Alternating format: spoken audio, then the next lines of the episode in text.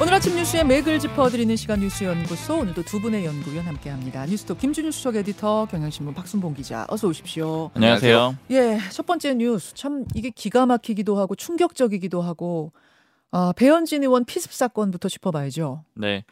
이재명 민주당 대표가 피습된 게 지난 이 일이었거든요. 네. 이십삼 일 만에 또 정치인이 피습되는 그런 사건이 벌어졌습니다. 예. 어제 오후 다섯 시 십오 분쯤이었고요. 서울 강남구 신사동의 한 빌딩에 배현진 의원이 있었거든요.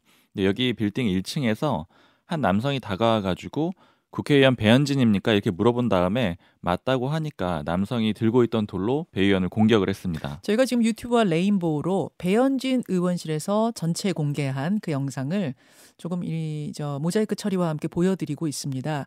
그러니까 아, 지금 저 문을 열고 막 나오는 사람들은 식당의 직원들이었다고 하고요. 막 소리치는 소리가 들리니까 식당 직원들이 나와서 그때 이제 저 피의자를 잡고 그런 것 같아요. 맞습니다. 예. 그 수행비서가 그 얘기를 듣고 와서 잡았는데 이 피해자가 도망가지 않고 현장에 그대로 있었다라고 합니다. 음. 이 공격을 해가지고 배 의원이 바닥에 쓰러지고요. 그 이후에도 계속 머리 쪽을 공격을 하거든요. 예.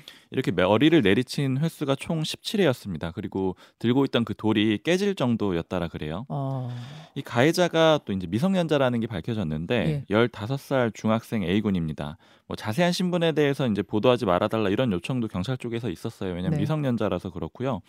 평소에도 정치랑 관련된 글을 많이 공유했다. 이런 주변인들의 증언이 보도가 되고 있습니다. 음. 그리고 어젯밤에 바로 응급입원 조치가 됐다라 그래요. 이건 이제 가해자가 그렇게 됐다라는 건데. 그 중학생이 응급입원 조치가 됐다고요? 네. 이 응급입원 조치라는 게 이제 좀 정신적으로 문제가 있어서 자해나 타해 가능성이 있을 때 네. 이제 정신 그 건강 의료기관 쪽으로 이전 그 입원시키는 그런 조치라고 합니다. 정신 의료기관 쪽으로 입원시키는 조치를 어제 밤에 경찰이 취했다. 네. 예. 그 피해 정도도 좀 짚어봐야 되는데 사건 직후 이제 순천향대병원으로 옮겨졌거든요. 예. 머리에 열상, 그러니까 찢긴 상처가 한 일 센티미터 정도 났다라고 하고요. 음. 스테이플러로 두 번 봉합을 했습니다. 음. 그 열상은 돌로 공격당해서 생겼는데 바닥에 쓰러지면서 뇌진탕 증세도, 그러니까 머리를 부딪혀가지고 이 증세도 있었고, 다만 의식은 잃지 않았고요. 의사 설명으로는 출혈이 심각하지 않았고 골절이나 큰 상처도 없었다라고 합니다. 음. 한동훈 위원장이 바로 병원에 갔는데 네. 이 배현진 의원의 말을 전했거든요. 잘 이겨내고 있다라고 하면서 국민에게 너무 걱정하지 말아달라고 말했다 이렇게 전했습니다. 예. 뭐 여야 모두 당연히 한 목소리로 규탄을 했는데요. 예. 이재명 대표는 믿을 수 없는 사건에 상처가 저릿해온다. 어떤 정치 테러도 용납해서는 안 된다라고 했고요. 대통령실도 있어서는 안 되는 일이며 엄정한 조사가 이뤄져야 한다라고 이렇게 얘기를 했고요. 한동훈 예. 위원장도 비슷한 입장을 냈습니다. 자, 김준일 에디터. 음. 사실은 이제 어, 배현진 의원실에서 영상을 씨씨티비 영상을 다 공개를 했습니다만 저희가 방송으로 전체 영상 원본을 보여드리기 어려울 만큼 음. 돌로 이미 쓰러진 사람을 계속해서 가격하는 이런 영상이 다 담겨 있어요. 예, 이게 만약에 그러니까 어, 돌이 아니라 예. 충기였다라면 아마 생명이 위험했거나 지금 뭐 여러 가지 좀 음. 힘들었을 거예요. 그러니까 그 정도로 사실 이게 끔찍한 계속 예, 끔찍한 예. 상황이에요. 그러니까 이게. 그래서 일단은 여러 가지를 이제 추정해 볼 수가 있는데 여기가 이제 송파구가 아니었습니다. 강남구 신사동이었어요. 그러니까 배현진 의원의 지역구는 송파구인데 예. 개인 일정 때문에 이 강남으로 왔다는 거죠. 예. 그런데 저 이제 피의자가 두 시간 전부터 배회를 했다라고 한다라면 저 이거는 주변을? 예, 저 주변을 이제 음. 계획 범죄의 가능성이 매우 높다. 제가 뭐 이거 정보가 아직 부족하니까 단정할 수 없지만은 네. 이미 뭔가를 알고 여기를 이제 기다렸다라고 이제 볼 수가 있는 거죠. 그리고 저 차림을 봐도 음. 모자를 뒤집어 쓰고 마스크를 하고 그렇죠. 완전히 자신의 신원을 가렸거든요. 음. 그리고 돌멩이를 쥐고 있었고 이런 걸로 봐서는 뭐 우연히 지나가다가 봤다라고 보기는 지금으로서는 조금 어려워 보여요. 물론 이거 조사해봐야겠습니다만. 네. 그리고 이제 이게 우발적인 범죄라고 이제 보기 어렵고 딱 정확하게 타겟팅을 한 거죠. 그러니까 왜냐하면 국회의원 배현진입니까라고 물어봤다라는 거는 네. 이게 정치인 테러인지 여부, 그러니까 결과적으로 정치인 테러지만 정치인 노린 건지 아니면 다른 원한 관계가 있는지는 이제 조사를 해봐야 되겠지만 아무래도 정치인을 노린 걸로 조금 더 추정되는 정황들은 있기는 합니다. 음. 다만 그래서 이게 굉장히 진짜 위험하다. 지금 대한민국이 목숨 걸고 정치해야 되나 이제? 뭐 이런 생각이 들어요 정말로. 이게 그래서 여러 가지로 이제 양 이게 좀 더 조사를 해봐야 되겠지만은 지금 이런 식으로 좀 양극단의 어떤 혐오를 일으키고 이런 것들이 조금 분노를 일으켜서 이렇게 움직이게 만드는 이런 것들을 좀 우리가 자성을 해야 되겠다라는 생각이 들고 예. 논란이 되는 게 하나가 있는데 어제 이제 이 사건이 벌어지고 이수정 경기대 범죄심리학과 교수가 이제 티비조선 이것이 시사쇼 정치다 인터뷰를 했는데 이게 네. 여성이라서 피해자가 됐을 수도 있다 뭐 이런 얘기를 해가지고 좀 논란이 되고 있어요 지금. 그러니까 이게 그러니까 뭐 결과적으로 보면은 저 사람이 조사를 해서 여성 혐오가 나올 수도 있지만은 아직 정보가 지금 부족한 상황인데 네네. 좀 너무 섣불렸다 그래서 오히려 좀 음. 불필요한 젠더 갈등을 일으키는 거 아니냐라고 했고 한동훈 비대위원장도 어제 이제 이 얘기를 하면서 이거는 진영의 문제도 아니고 막연한 추측과 분노로 국민들이 어, 불안하지 않게 하겠다라고 얘기를 했는데 이게 음. 좀 거기에 부합하는 것이기 물론. 전문가적 식견이 또 있는 것이고 이게 당의 입장이 있는 건데 두 개가 지금 약간 혼재돼서 뭐 이런 게 나온 것도 마, 맞긴 하지만은 예. 좀 섣불렀다라는 지적이 좀 많이 나오고 아, 있어요. 이수정 교수는 아마 저 영상을 가지고 주어진 음. 정보를 가지고 여러 가지 가능성을 제시하는 정도였지 그걸 단정하거나 음. 그런 건 전혀 아니었을 그쵸? 겁니다. 그렇죠. 단정한 건 아닌데 어쨌든 지금 조금 너무 뭐 여러 가지로 민감한 상황이다 보니까 사람들이 좀 네. 그런 내용이 나오고 있습니다. 자, 어, 어제 있었던 충격적인 이 피습 사건은 오늘 뭐 인터뷰로도 뒤에서 좀 더 나눠보기로 하고 일단 두 번째 이슈로 넘어갑니다. 갈등 수습 한동훈? 예, 이번 주 전반에 걸쳐서 가장 뜨거웠던 이슈는 이른바 윤한 갈등인데 이제 국면 전환 분위기입니까? 네, 어제 전체 그림을 좀 요약해보면 국민의힘이 이제 지도부 외에는 입을 좀 닫았고요. 음. 지도부들도 기자들이 물어볼 때만 좀 답변을 하는 수준이고요. 네. 그래서 이제 공을 대통령실로 좀 넘긴 상태입니다. 예. 대통령실이 실제로 지금 신년 대담을 할지 안 할지는 검토하고 있는 상황이지만 거기에 달려 있다. 이제 이런 쪽으로 좀 국면이 전환되는 그림이고요. 음흠. 어제 지도부 세 명의 발언을 좀 정리해 보면 이제 당의 입장이라든가 스탠스의 변화를 좀 알 수가 있는데 일단 한동훈 비대위원장은 계속해서 같은 입장, 일관된 입장을 내고 있어요. 그러니까 물러나지도 않고 확전하지도 않는 그런 상태라고 볼 수가 있는데 음. 두 가지에 대해서 짚어보면 되거든요. 하나는 김경률 비대위원의 거친 문제, 그리고 두 번째는 김건희 여사 명품백 사과 문제인데 일단 먼저 김경률 비대위원 사태에 대해서는 역시 사퇴 없다 이렇게 일축을 했는데요. 어제 이런 질문을 받았어요. 사퇴 없이 가도 된다고 생각하느냐 이렇게 음. 물어보니까 네. 제가 그런 요구를 받은 적이 없습니다 이렇게 얘기를 했고요. 음. 총선 출마하는 비대위원들은 직을 내려놓는다는 얘기가 있다던데 이렇게 질문을 하니까 네. 그런 검토해본 적이 없습니다 이렇게 얘기를 합니다. 그런 검토해본 적 없다? 이것은 김경률 비대위원 거취에 대해서는 단정적으로 확 일축을 한 거네요. 맞습니다. 네. 출마도 할 수 있고 또 비대위원도 계속할 거다 이런 취지로 이해가 되는 거죠. 예. 김건희 여사 사과 문제에 대해서는 제 입장 변한 게 없다라는 것이죠. 이렇게 얘기를 하게 돼요. 음. 그리고 이제 기자들이 이렇게 질문을 하게 되거든요. 김건희 여사 사과 필요하다라고 했는데 그때 입장이랑 달라진 거냐 이렇게 물어보니까 음.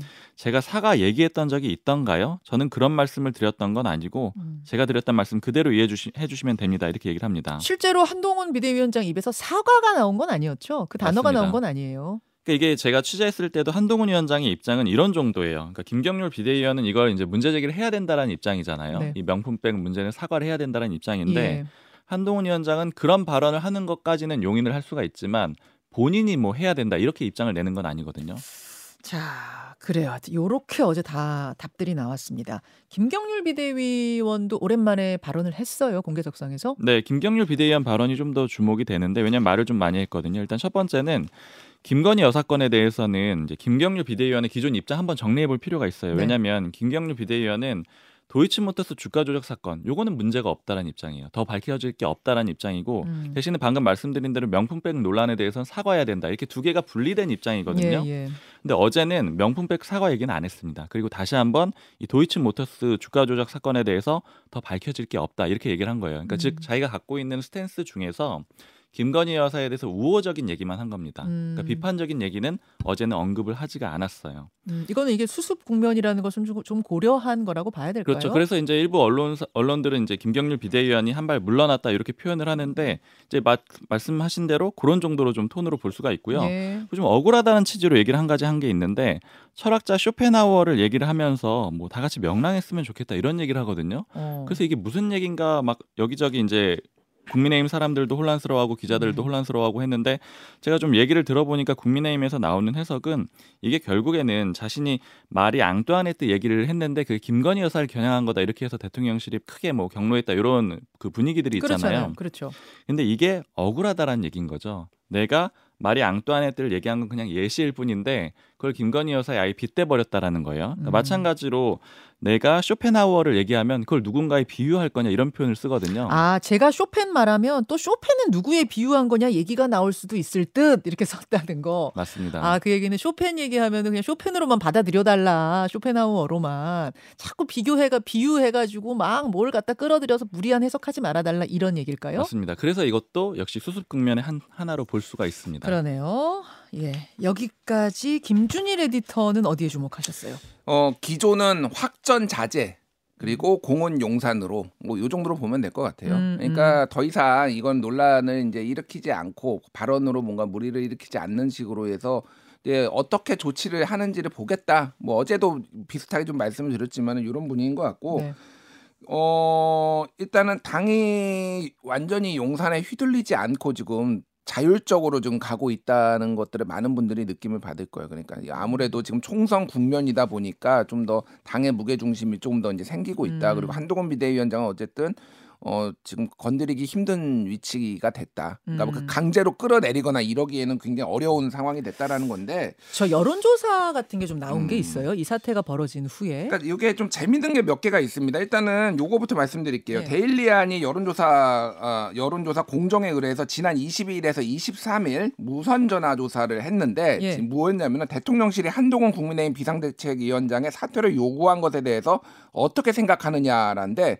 부적절하다가 오십구 점 사, 적절하다가 이십삼 점 사, 잘 모르겠다가 십칠 점 이. 어. 그래서 훨씬 뭔가 그러니까 거의 육십 퍼센트 정도 이제 나와서 부적절하다라는 게 이건 이제 월화 조사입니다. 예. 예. 그러니까 이제 뭐 사태가 이제 벌어지고 나서 초반이었죠. 근데 그렇죠. 더 재밌는 거는 네.